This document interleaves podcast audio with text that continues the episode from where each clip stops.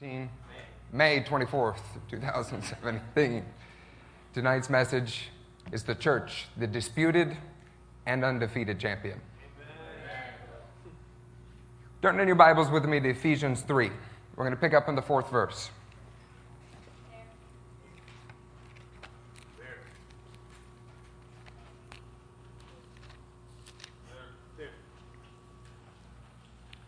How are y'all doing tonight? Good? Worship was something else, wasn't it? Feeling the Spirit of God breathe on you. I feel His favor amongst us. Pick up in Ephesians 3. We're going to start reading the fourth verse.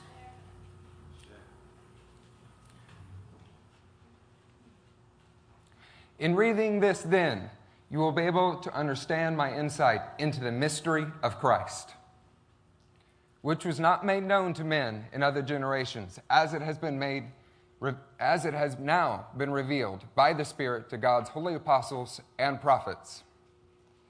The mystery is that through the gospel, the Gentiles are heirs together with Israel, members together of one body, and shares together in the promise in Christ. Who's been in Acts class in this room? Acts 1? Who's been in Acts 2? We've been talking an awful lot about God's plan for Israel. You know, He speaks thousands of years in advance and says what He's going to do. And His plan succeeds again and again and again. And the mystery that was revealed is that we are grafted in with Israel. Amen. We're joined into that plan that was spoken of from the beginning that Satan's head would be crushed, that that ancient serpent would fall. Let's go to the next verse. I became a servant of this gospel by the gift of God's grace given me through the working of his power. Although I'm less than the least of all God's people, the grace was given to me to preach to the Gentiles the unsearchable riches of Christ. Thankful for that. And to make plain to everyone the administration of this mystery, which for ages past was kept hidden in God, who created all things. His intent was that now, through the church, the manifold wisdom of God should be made known to the rulers and authorities in the heavenly realms. In my Bible, there's a chapter header that comes right here. And for so long, I read these as two separate sections. Somehow I forgot that the Apostle Paul, when he was speaking, talking about the mystery that was revealed was him speaking about the church that is Israel with us grafted into it. We say that the illusion of the first time is an important thing. That knowing what the reader had intended while you're reading a letter to the Ephesians is important. Let me ask you who's the church, saints? Who is the church? We are. We are the church. His intent was that now, through the church, the manifold wisdom of God should be made known to the rulers and authorities in the heavenly realms. I want to talk to you a little bit about what the church has been known for. We just mentioned the title, that the, it is the disputed and yet undefeated champion. The church is powerful, it is princely, it's loved by God and profaned by men on all sides. The church, it's underestimated throughout history, from the very beginning. Yet the church is the fulcrum on which history unfolds. The church has been the crucial element that has turned the tide of the salvation of humanity. That church that is Israel, that we are grafted into, has been the one thing standing between the powers of hell and men's salvation. Again and again and again, it has been the hope of all of the world. Amen. And yet, now, today, this mystery has been revealed to us that we stand with Israel as the light to the entire world. I'll talk to you a little bit about the church's early beginnings. It has survived the prejudice of the early Jewish leadership, the rejection that we saw in Christ with the apostles the persecution of the Roman Empire, the powerless doctrine of Greek fathers, the politics of the papacy, the propaganda of doctrine from the denominations, the prosperity of charismania. And I will tell you this morning, it will survive that pedophile prophet and his followers of pawns. The Church of Jesus Christ has always been under attack. It has always been rejected. It has always been hard pressed, crushed. It's always had doctrines that are powerless and emasculated. It has always been surrounded by a gospel that is not the truth. And yet, again and again and again, it has not only survived, but been the champion of history. Amen. Tell you that the Church of the Living God has always looked as if it was about to be stomped out, as if the world itself had just about choked the life out of it and it couldn't go any further. And yet, here we are. I tell you when you've had a tough week that sometimes just smile and say, I'm still here is worth something. I'm still here. Sometimes just to stay in the ring and outlast your enemy, that is victory. Because at the end of the day, when that last ring is done, either you're standing in Christ or you're not, and we know Christ is a victorious God. He was not defeated, He triumphed at the cross. What we want today is for us, the church, to be triumphant, to be undefeated, to not let any of the things that are trying to crush and oppress your life overwhelm you. But remember what you were made for, what the church was destined to do. Because right now, our lives, and each of the details that feel hopeless or meaningless to you, is speaking a message to the heavenly world. Amen. It's saying that Spencer will not yield, that his family is going to stand, and that they will not be overwhelmed by sickness or surgeries. It's saying that what we have claimed in the name of Jesus, that sons will come from the Adarmas family, they've been added. Amen. A message has been spoken. The Brassos are about to go out. And there is a message that is being spoken to the heavenly realms right now. I'll tell you, Satan wants to oppose it. He does not want them to succeed. He will make it look as if their cause is hopeless. But we know what God has already put inside of them. That that same spirit that was in the early apostles lives inside of the church of Jesus Christ today. Amen. Say, the power of God lives in me. The power of God lives in me. Sometimes we get in the habit of reading men of old and thinking that was what their lives are like. I tell you, their lives were made up of months like this, dealing with death, famine, sickness, and yet watching something all surpassing inside of them win the victory over and over. The Church of Jesus Christ has become the champion through trial. Let's pick up, turn to Deuteronomy 20 in your Bibles. Let's put Psalm 138 8 on the screen.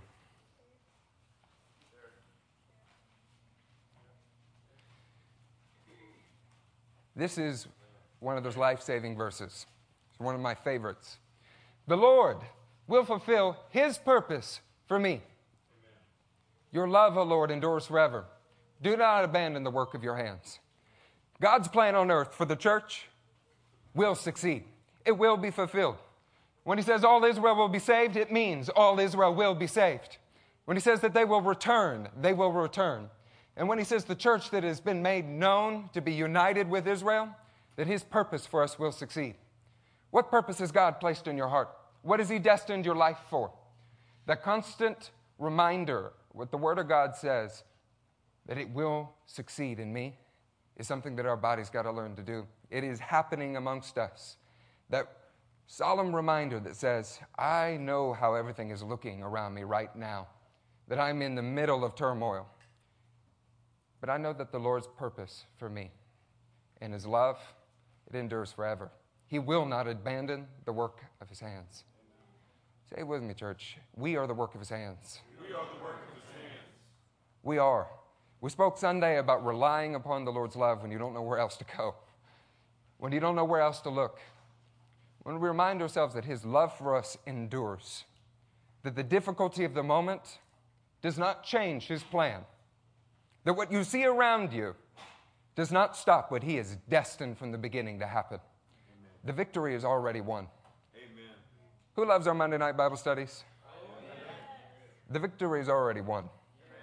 He's already said what is going to happen. I've been reading Schaff's history of the church. How can you not like a book where the man's name is Shaft? Can you dig it? Come on, Curtis.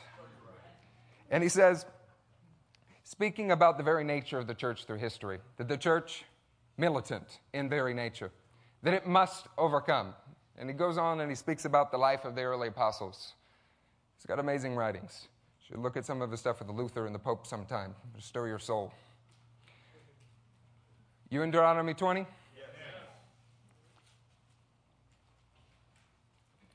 When you go to war against your enemies and you see horses and chariots and an army greater than yours, do not be afraid of them, because the Lord your God, who brought you out of Egypt, will be with you. Pastor Wade spoke on this one night. I loved it. In the law, God says, when you go to war. Come on, church, tell me. When you go to war. When you go to war. When you go to war. Not if, not when, not as if it's some possible event. God said in advance, when you go to war, and not just war on an equal playing field, but with an army greater than yours. See, I think Shaft was right when he said the church in its very nature is militant. And it has been from the beginning. God spoke in the beginning of his word. We know what the law stands for it is a standard, it is an immovable fixture. It's supposed to incline your heart. If we can get down deep in our hearts tonight, that God already said when you go to war, and that it will be overcoming odds, something that doesn't look as if it's possible that you will win, kind of helps you smile and say, I'm still here. I've had some days where I just had to smile and say, I'm still here. Has anybody else in the room had a few days this week that says, I'm still here?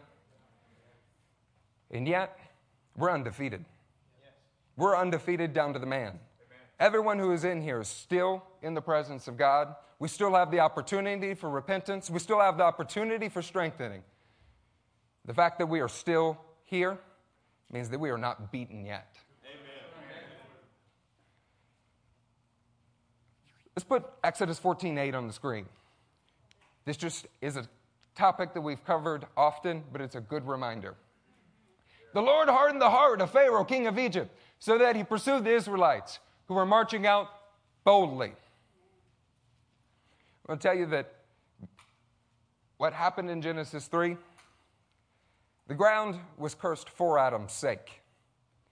That God hardened the heart of Pharaoh so that he would pursue the Israelites who were marching out boldly. Say, church, just like our older brother that we were grafted into, when you march out boldly, God will ordain that there are enemies there. What other option do we have? Do we want to hide inside of our churches, sit upon our salvation, and remind ourselves of our points of doctrine and the prayer of salvation you made? Or do we want to march out boldly? I want to march out boldly tonight. I want to march out boldly the day after that. And it really doesn't matter whether Pharaoh or all the hounds of hell are pursuing you. When we march out boldly, we find our enemies drowned in the sea. The Song of Moses is a reminder that when you march out boldly, that you're the militant church, that you're not defeated, not even when it looks as if Pharaoh himself is closing in on you at the Red Sea.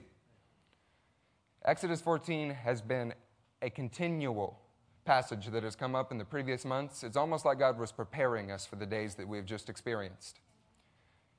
By the grace of God, we went to Turkey just a little while ago, and we're going back.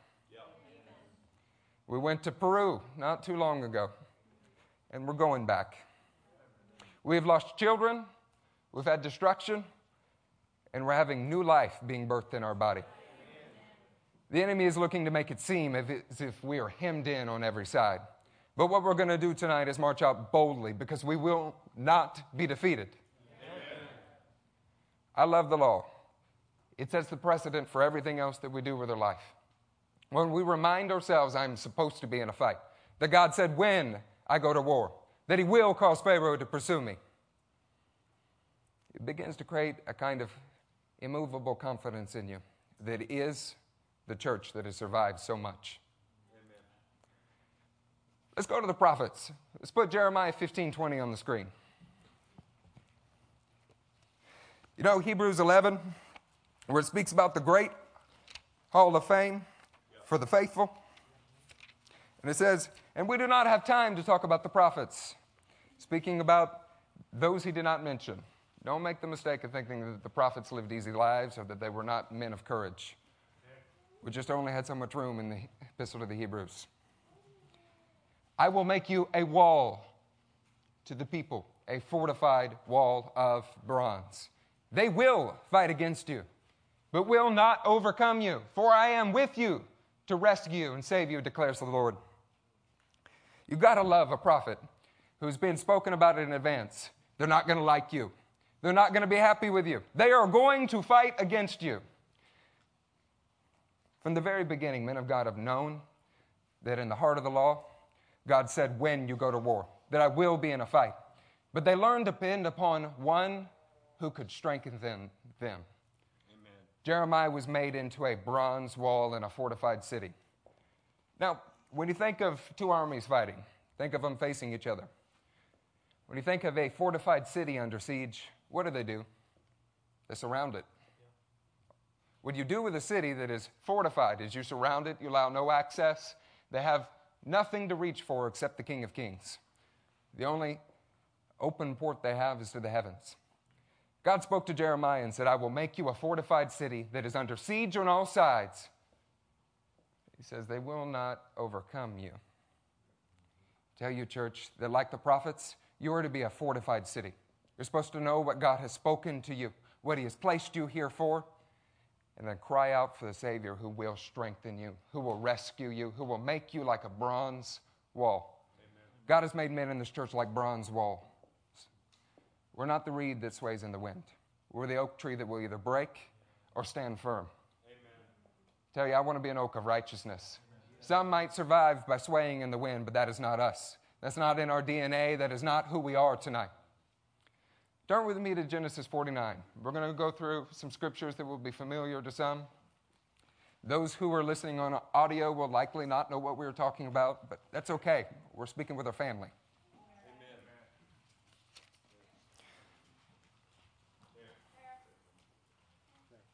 We're going to pick up in the fourth verse.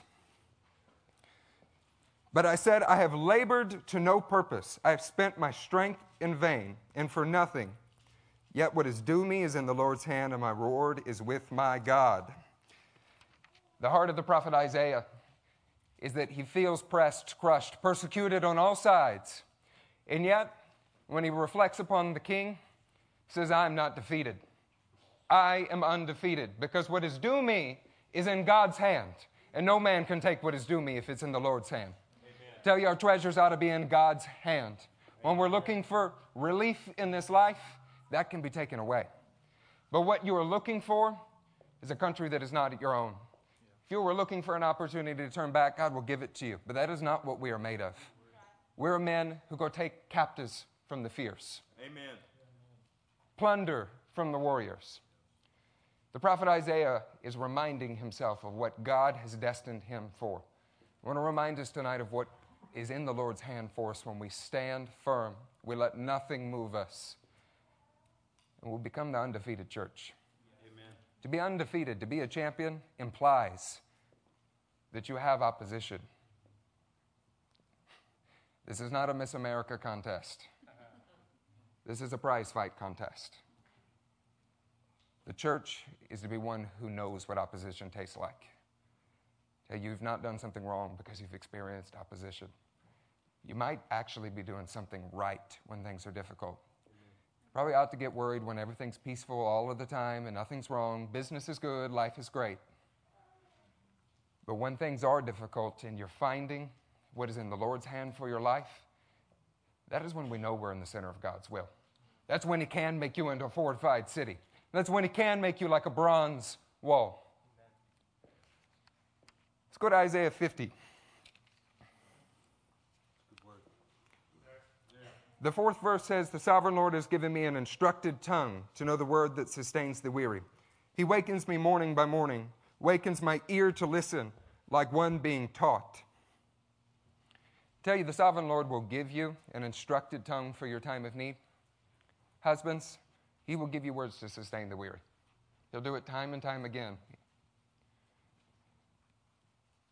The King of Kings has always been speaking in that darkest hour.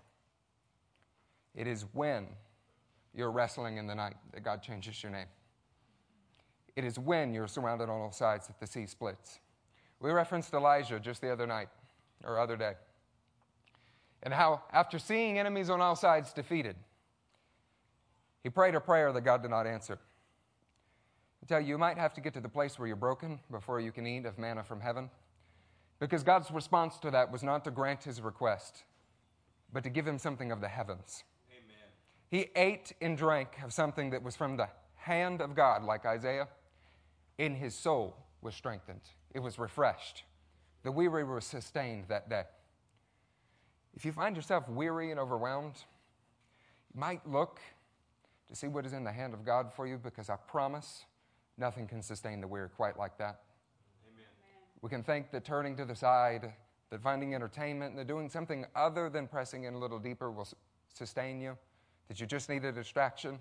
The truth is, we really need to get on the face, our face before the Lord and watch Him come through. Go spread ourselves out like Hezekiah did before the Lord and watch Sennacherib fall.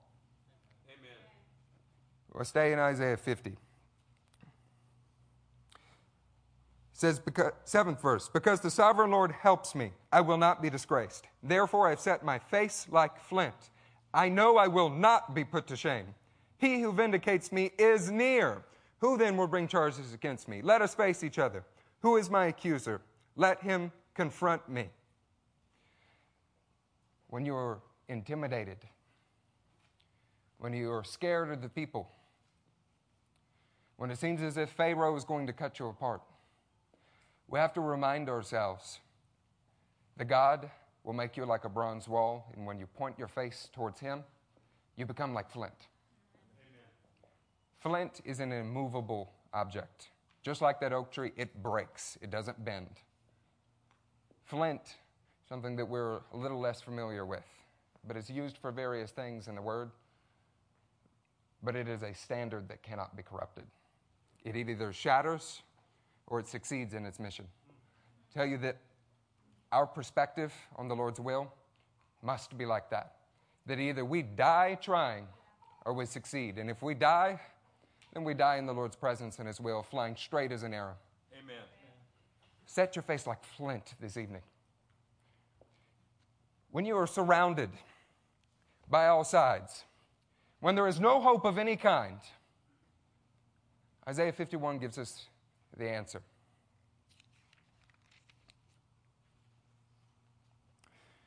In Isaiah 51, we have the prophet crying out.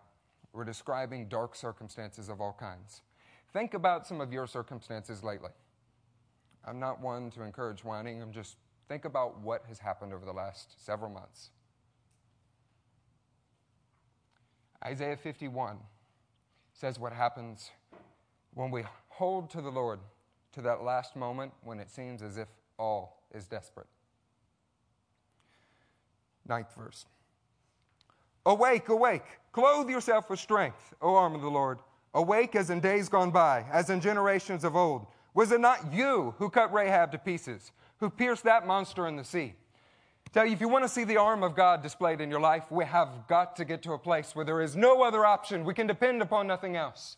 But when the man of God is depending upon him and he has nothing else, the very arm of God is displayed. I want to see the arm of God displayed in my life. I believe it's put Ephesians 1:19 on the screen. See if that's right.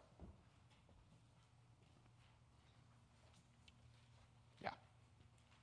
And his incomparably great power for us who believe. That power is like the working of his mighty strength See, Christ let himself get to the place where he's in the Garden of Gethsemane. And if that's not oppressing on all sides, I don't know what is. And it went so far that it put him in the grave. But you know what? That's where the arm of God that was clothed in strength resurrected him, pulled him out of the very grave. Hey, church, we're getting primed to see the arm of God displayed in our lives, Amen. to pull us from the very grave. Because there is nothing quite like a victory that comes from God's arm and God's arm alone, that is clothed in strength for the nations to see. If we are not pressed, crushed on every side, we become the undisputed champion. We are the disputed champion, and we've turned out victorious each time. We've been contested. And yet, by God's mighty strength that was exerted and raised Christ from the dead, we gain the victory tonight. Amen. We become the undefeated church. When we learn to depend upon that and we don't steer away from difficulty, we don't look for an escape route, but we look to dig in our heels. It says, No, I know He's planted me right here. I'm standing in His will. I'm standing on it for my children. Whether or not they lose their lives, I will do what God said. I'm standing on it for my whole household. When we become immovable, it gives God a chance to fortify you like a city that cannot be sieged. Amen. Say, I am unsiegeable, unconquerable, undefeated. Tonight, our church is victorious. We are not defeated. There's life coming out of us, there's victory on all sides. Yeah, we fought, but I'm still here. Yeah, we've had some moments, but we are all still here. We're not going anywhere, devil. We are going to see the kingdom of God advanced here. We're going to see it in Peru. We're going to see it all over Turkey, and we're going to see it in the Far East. Brendan and Teresa are laboring right now. And tell you, God will make them like a fortified city. The times are getting darker. I tell you, that is what we were made for. It's how it's always been from the very beginning. Against all hope, Abraham believed. Against the rejection of the world, the apostles preached their gospel. Under the persecution of the Roman Empire, they prospered. That is in our DNA and is what we're about to put on display for the whole world to see. The arm of God is going to come to our aid. Amen. The arm of God will come to our aid, and it only comes when we are in that desperate moment. So let's not shy away from it. Let's look for it. Let's keep going. I love the example that the prophet set up. But I also love the writings because it teaches us how to walk things out. Would you put Nehemiah 6 on the screen?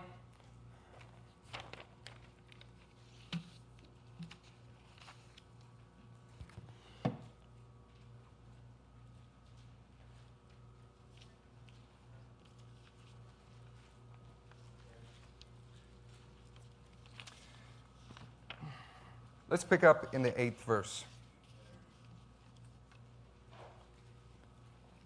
I love Nehemiah. Men on all sides are shouting at him, saying that you cannot do it, you feeble Jews. If a fox crawls on your wall, it will crumble. Remember what God said to Jeremiah that wall that I'm making, that they are shouting against, they will not overcome it. The world will always tell you that you're going to fail. And you'll even sometimes use false prophets. But what Nehemiah said is nothing like what you're saying is happening. You're just making up out of your head. tell you sometimes you should not believe the enemy's lies. You should not believe every thought that comes into your head that you're going to fail. Fear of failure is something that we've been speaking about an awful lot. The enemy will tell you again and again and again that what you're doing, you're laboring for no purpose, that there is nothing for you in the hand of God, that a fox will crawl on it and it will fail. But Nehemiah reminded himself of what God's word said, and that these men were making things up out of their own head, and it had nothing to do with the truth of Christ. See, some things may feel or be true in this world, but it is not at all the same thing as the truth of the gospel. Amen. It is true that the church has looked as if it is going to be defeated, that it has always been overwhelmed, that it did not have what it takes. But the truth is that God's plan for the church has always succeeded. And they were never defeated. Next verse. They were all trying to frighten us. They were all trying to inspire fear, thinking their hands will get too weak for the work and it will not be completed. Why is it that God is trying to, uh, the enemy is trying to intimidate you? He's trying to keep you from completing God's work. It's not just for you, it's that each man has a stone in this wall.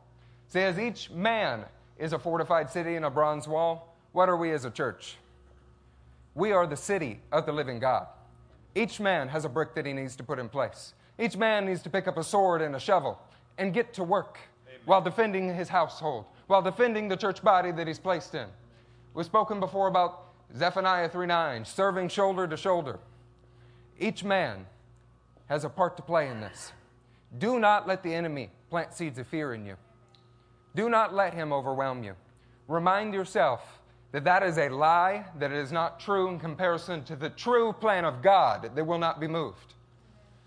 Then what's Nehemiah's prayer? I love this. It's four words. Now strengthen my hands. Amen. Sometimes we need to spend a little less time complaining in our prayer and just ask God to strengthen our hands. He already knows the circumstances. He already knows what's going on, and He just says, Now strengthen my hands, Lord. Our hands are to be strengthened for the fight, to go back to work, because we will not be defeated in this. We will not be overwhelmed. Nehemiah shows us how to walk out that fight that Deuteronomy 20 told us we would be in. It tells us how to walk out, calling out for God to strengthen you. This is what it looks like to be strengthened like a fortified city. Is to realize what your circumstances look like. Reject that which is fear and only hold on to that which is the truth of what God has shown you. And then ask Him to strengthen your hands. Amen. See, Nehemiah knew the rest of the word. And when faced with difficulty, he dug in his feet and asked God to strengthen him. God will strengthen everyone in this church. If you cry out to him, he will come in rushing to meet you. Yes, circumstances have been difficult, but that's when we get to see an arm that is not our arm anymore. One that is clothed in strength. Not a strong arm, not, a an arm that is just mighty, one that is wrapped in strength that is from the Almighty. That's the kind of arm that our God has. That's the kind of arm that can reach into your life and resurrect you from the grave. That's the kind of God that can reach into your circumstances and bring about righteousness. He will reach into our lives when we call out to Him and strengthen us. He will cause us to be victorious and will not let us be defeated. Turn with me to Chronicles 20. Uh, Second Chronicles 20.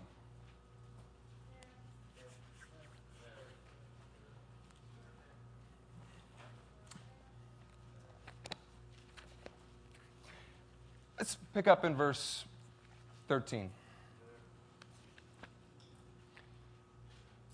All the men of Judah, with their wives and children and little ones, stood before the Lord. Tell you the Stevens, we stand as one family wives, children, and little ones. Amen. We stand and do what is right, down to the youngest, all the way up to the oldest. When we're standing before the Lord, it is every one of us. Ministry is a family affair, and there's no way around that. But that is not just for men who are pastors. The ministry that God has given you, it's for you, your wives, your children, and little ones, and you're supposed to be bringing everyone before the Lord. Amen. The Spirit of the Lord was upon Jaziel, son of Zechariah, the son of Benaiah, the son of Jael, the son of Mattaniah, a Levite and a descendant of Asaph, as, the, as he stood in the assembly. He said, Listen, King Jehoshaphat, and all who live in Judah and Jerusalem, this is what the Lord says to you. Do not be afraid or discouraged. Where have we heard this before? We're reading about the book of Joshua. Do not be afraid or discouraged. Deuteronomy 20 says something very similar. It's almost as if the prophet of God, telling us how to walk it out, was calling back to what was already written. Because of this vast army, for the battle is not yours, but God's.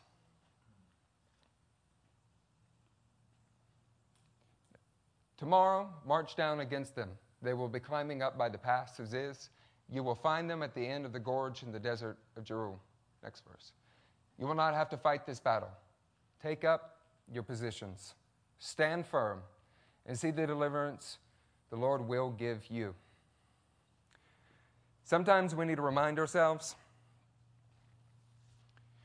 that the battle that we're in, yes, it affects everyone wives, children, down to the littlest ones. That yes, the army is overwhelming. But when the arm of God is at your side and you remember that, all that's required is you take up your positions and stand firm. Amen. Sometimes we get worried about what did I do to cause this? What must be done here? What must be done there? The only answer to life's problems, whether it be the Lord's discipline or the affliction or the just adversity of the enemy, is take up your positions. Stand firm in it. Either we stand in the shalom of God or we don't, and there's only one place to stand. Amen. When the world is swirling around you and you're not quite sure what is right, you're not quite sure what the right way to proceed is, when maybe you've made some mistakes along the way, you've gotten a little bit beat up, but you stand firm in the position that God called you to, that's where the arm of God can work on your behalf. See, I've been hit in the head a few times where I didn't quite know where I was at. I didn't know up from down. Sometimes when you've been in a fight, you don't really know what you need to do in this next moment. But I can tell you one place that you know you need to be is standing in the position that God has called you to and let Him direct you from there. See, this is kind of uh, when you've been hit, they teach you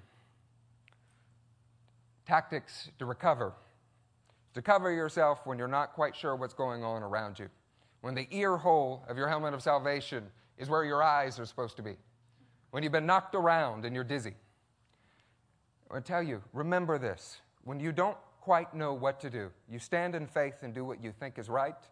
You trust Him, you read His Word, and He will show you what to do. When we stand and act in faith, that gives God an opportunity to work in our lives, even if we don't get every moment of it right. We take up our positions and we will see His deliverance. Amen.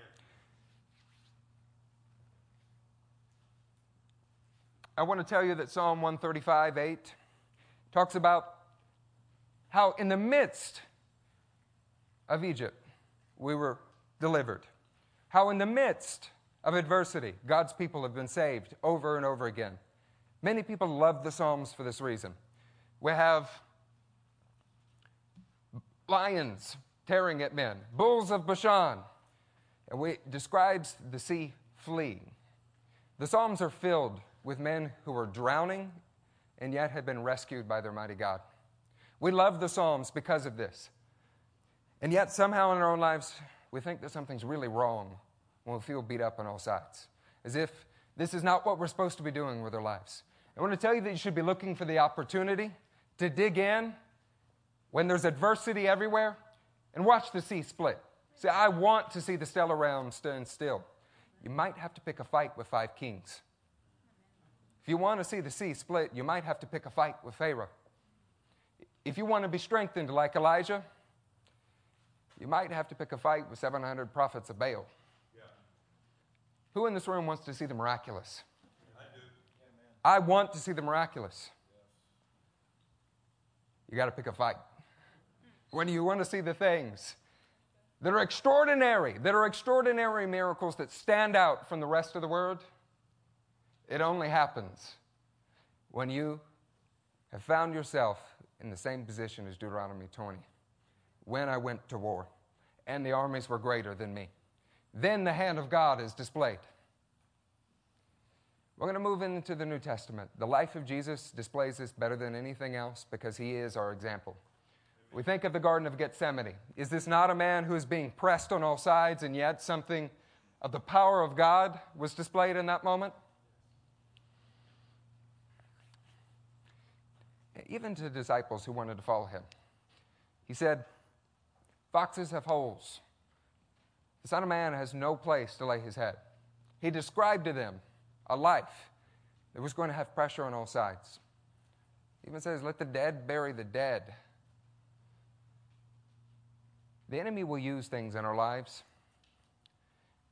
that feel as if they're personal. If you understand what I mean, it's a little bit more obvious when, you know, there's a demon standing in front of you. You know what to do with that. We're spirit filled Christians, not Baptist anymore. The thing that gets most of us is those things that are calling back at us while we're supposed to be following Christ. That family that wishes for you to still have an obligation to this world. That death that is still calling out to you. That desire for security, to have your place set up, to have your home, what you need. These things call out to us. You want to You might spend some time talking with the pastors about a man named Paltiel, who cried out after one of David's wives that rightfully belonged to him. See, the world will always cry out to you from behind, and it did for many who wanted to follow Christ. But when they put themselves at the mercy of the Almighty God, they witnessed the crucifixion and the resurrection. They were the ones who were the closest to the power of God in that moment. I want to be close to the power of God. Amen. What do you have to do to get there? What has to die inside of you to grow close to the power of God? See, it is putting yourself at His disposal at every turn, holding back nothing for yourself, throwing aside your home, throwing aside funerals, throwing aside the trappings of life that say, stay home in Louisiana. It's comfortable here. All your family's here. When God is calling you so much deeper than the United States, might even be calling you to a canyon somewhere that has never heard the name of the name of Jesus. What is destined on the other side of your life where God will display his mighty power? There are things that we must throw off. Let's read Mark 8, 34 through 38.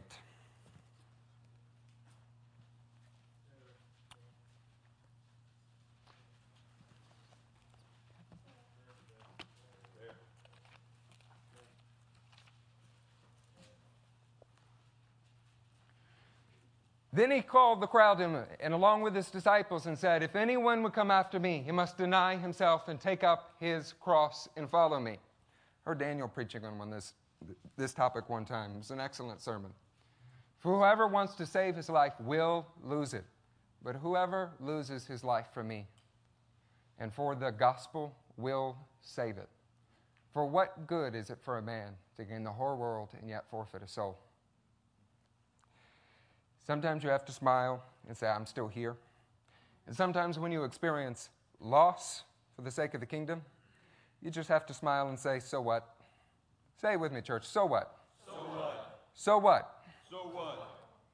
Sometimes we have to look at the attack of the enemy and remind ourselves, I have something so much better in the hand of God Amen. that in comparison, this is so what?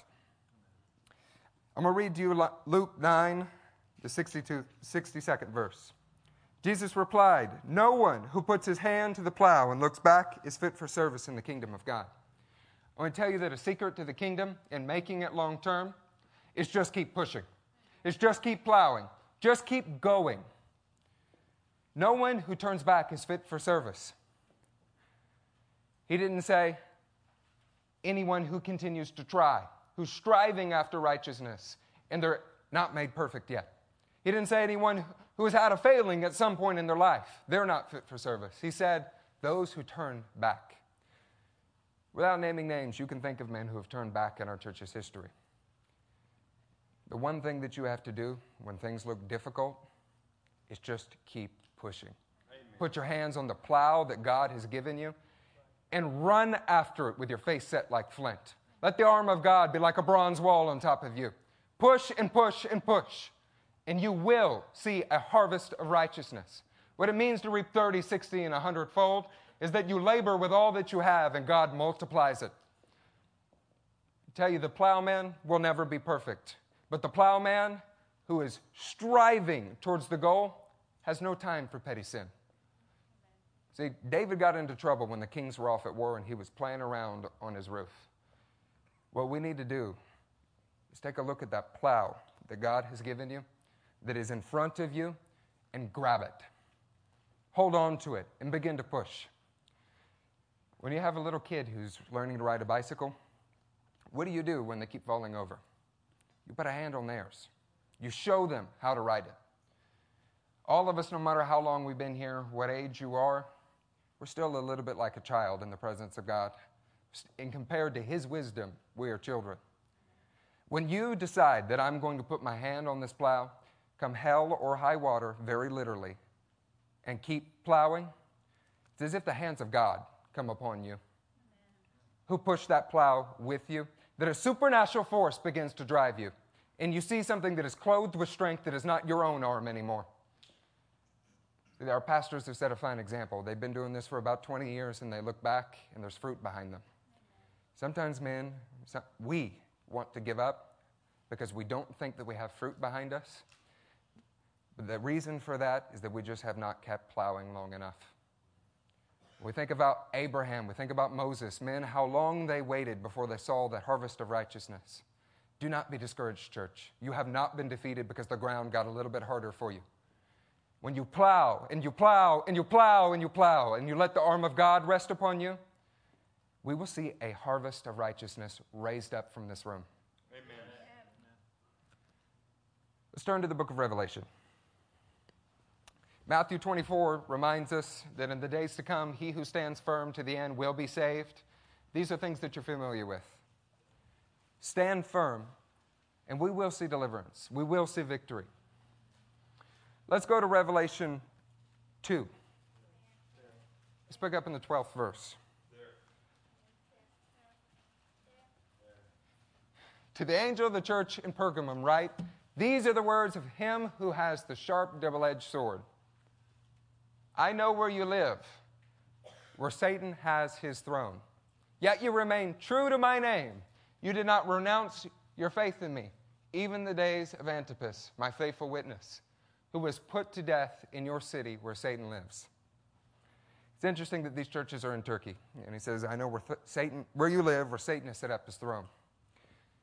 I'm not preaching about Turkey, though. Where God placed them, he said that Satan's very throne was set up. Come on, when you think about your adversity, when you think about the things that feel difficult in your life, God said to this church, I know where you live. Out of all of the world, this is where Satan has chosen to set up his throne. Come on, our circumstances cannot be that difficult. We cannot have endured too much. In here, it's speaking about the death of a faithful witness. We've had losses, but last I've checked, none of us have gotten the glorious opportunity of being martyred yet. We will. From our number, we will. Wherever you're standing, the arm of God is sufficient, even if you're standing next to the throne of Satan himself. I tell you, there are no powers in hell that can overwhelm you. When we learn to crawl back to our King and say, I need your arm, make me like a fortified city, set my face like flint. Lord, help me to focus on what you have called me to. Not even the throne of Satan itself in your backyard will overcome you. And I tell you, we will put this to the test. Amen. We are going to. This is not speech alone. We will put this to the test and we will prove faithful and we will prove undefeated. Say it with me I will prove faithful. I will prove faithful. I will prove faithful. I will prove faithful. At the end of the day, if we can prove to be faithful, even if we got a little beat up, we will see victory over Satan's throne. God will be speaking to us, saying that we have remained true to his name and will be displaying that he is proud of us. I so desperately want that. And it's exciting that church happens to be in Turkey. You're in Revelation, right? Let's go to one more passage. I lied. Two more passages. Revelation 2, let's pick up in the 24th verse. Let's see this next church. This is Thyatira. Now I say to the rest of you in Thyatira, to you who did do not hold to the teaching, her teachings and have not learned Satan's so-called deep secrets, I will not impose any other burden on you. Only hold on to what you have until I come. This is a part of that principle that sometimes we just have to hold on to the plow. Sometimes we have to let God fortify us in the position that He's placed us in. Each of these churches were given a special addressment, but each of it had to do with dealing with the difficulty that was on side, all sides, false doctrine that was in the church, and yet how they could prove faithful and overcome. I want to overcome. Do you want to overcome? Yes. Let's read Revelation 6 9. This is one of my favorites. Revelation 6 9. When, I, when he opened the fifth seal, I saw under the altar the souls of those who had been slain because of the word of God and the testimony they had maintained. Come on, tell me you have been crushed. Who in the room has felt like you've been crushed a little bit?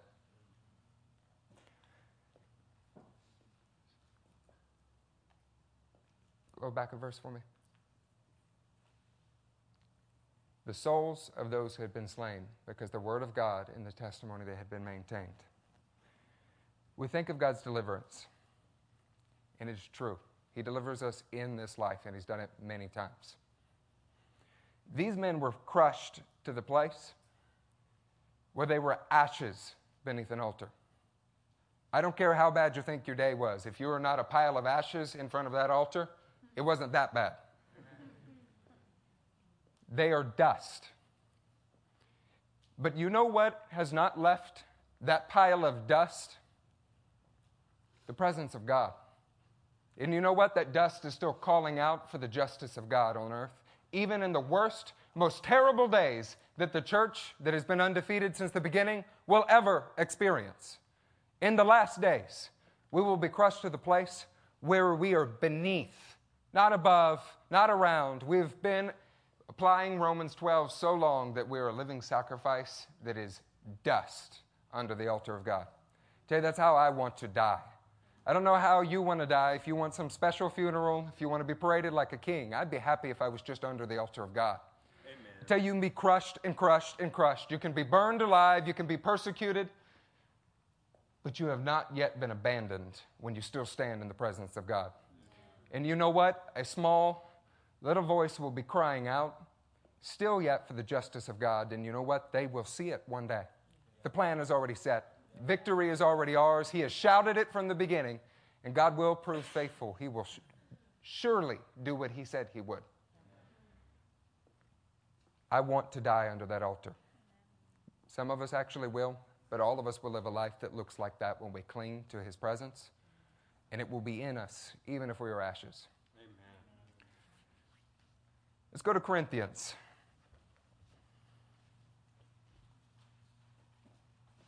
Second Corinthians. First chapter.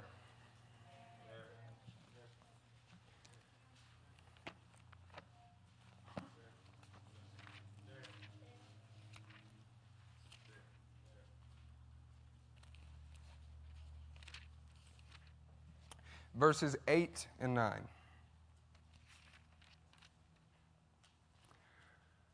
For you know the grace of our Lord Jesus Christ, that though he was rich,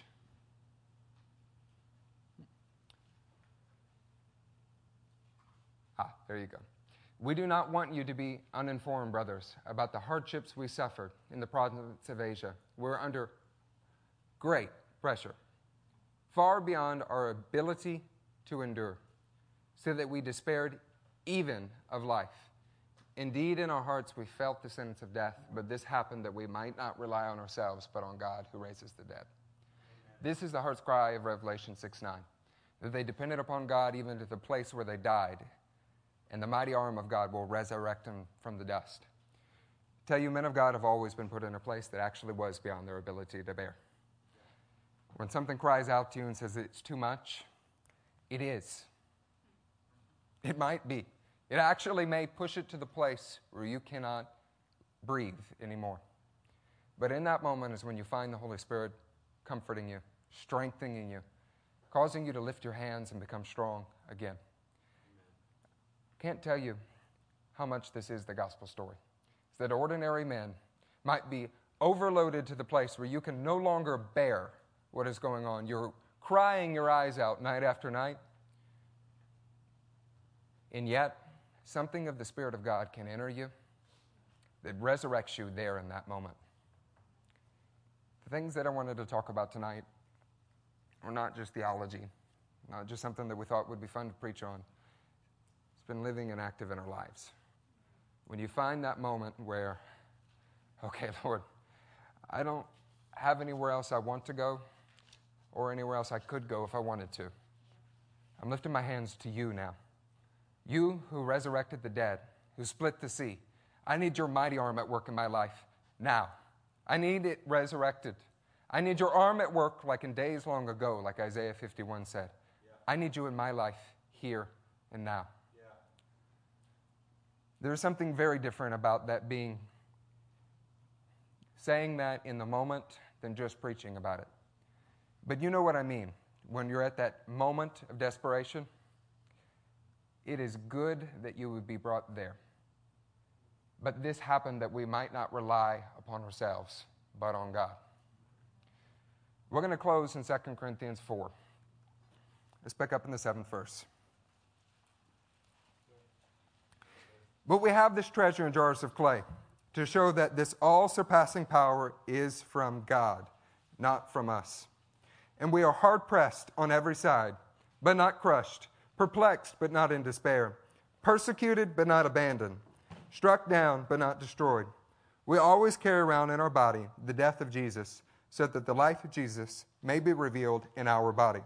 For we who are alive and are always being given over to death for Jesus' sake, so that his life may be revealed in our mortal bodies. So then, death isn't at work in us, but life is at work in you. The heart of the gospel is that you would be a light that shines brighter and brighter and brighter and cannot be put out. That darkness would envelop you and men might see you in a distance. We're jars of clay.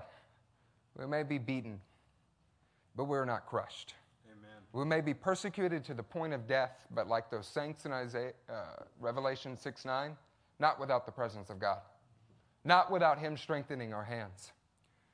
Question I want to ask you tonight, just as family. When you read about that, is there something in you that needs to die? Is there something in you that is still calling out to you and you haven't put yourself at the mercy of the King where your life is all out for Him above all else?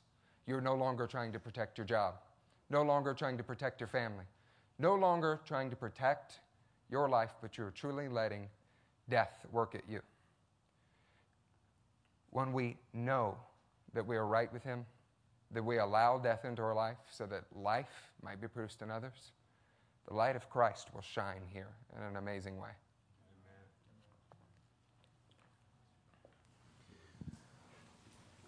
Well, I was awful encouraged by that word.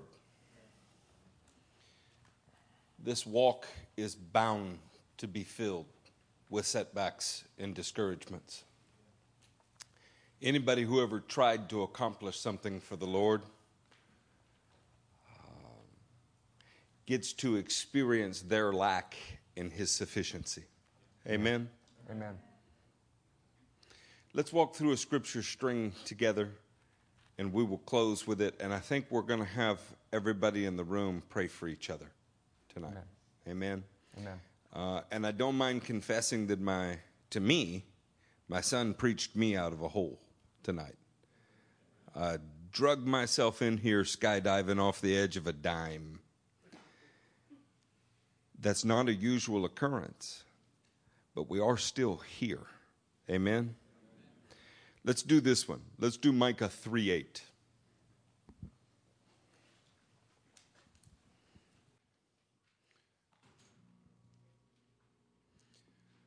But as for me, say, as for me. But as for me, I am filled with power. Who in here is filled with power? I am. You don't have to feel like you are filled with power. The scripture declares that you are filled with power. Amen all of hell will wage psychological warfare against you to keep you from feeling like you are filled with power. But as for me, I am filled with power, with the Spirit of the Lord, and with justice and might. The might of the Almighty God is in the man who is filled with His Spirit. So you can endure things you believe that you cannot endure. You can go places you believe you cannot go you can take on an enemy that is superior to you in every way but one. You are filled with something that he does not have. Amen. Are you filled with the Spirit of God tonight?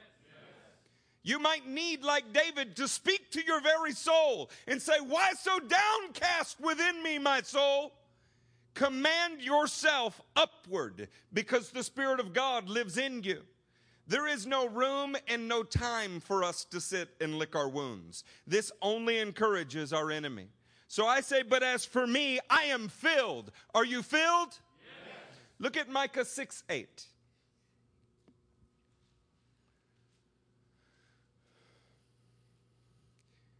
He has showed you, O man, what is good.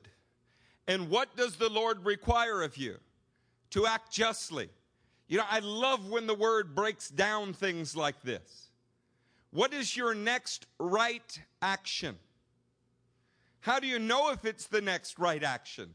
Do you love mercy? Is it birthed out of humility? What does the Lord require of you? To act justly.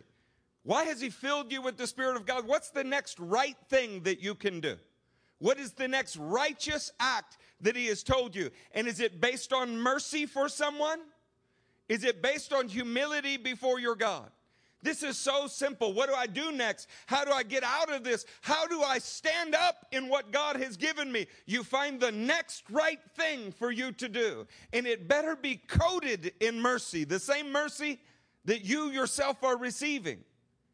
And then you humbly accept what God has said and you do that next thing. Amen? If you dare to try that, how many of you have ever prophesied in this room? Raise your hand if you've prophesied. Now leave your hand up if you've gotten it wrong. More hands went up for the next one than the first one. Anybody who has ever tried to do something for God falls down. It happens because you're attacked. You've become dangerous to the enemy. And when you become dangerous to the enemy, he's trying to take you out. Man, if you're filled with the Spirit of God, then the Spirit of this world is trying to kill you. Let's, let's come to grips with that. We, we didn't get together to play squash. We got to we got together in a life and death contest. He wants to kill your children. He wants to kill you. He wants to squish everything everything about you. But we say, but as for me, I am filled with power. What do I do? I act justly. Love, love. Say love love mercy, and walk humbly with your God. When you do fall down, Micah 7 8. Do not gloat over me, my enemy. Though I have fallen, I will rise. Falling down, making a mistake, is not the end of a man of God. We cannot fear making mistakes. We cannot live paralyzed, worried about a mistake because a mistake is not our end. The man who continues to trust Christ has hope renewed every day. Say every day.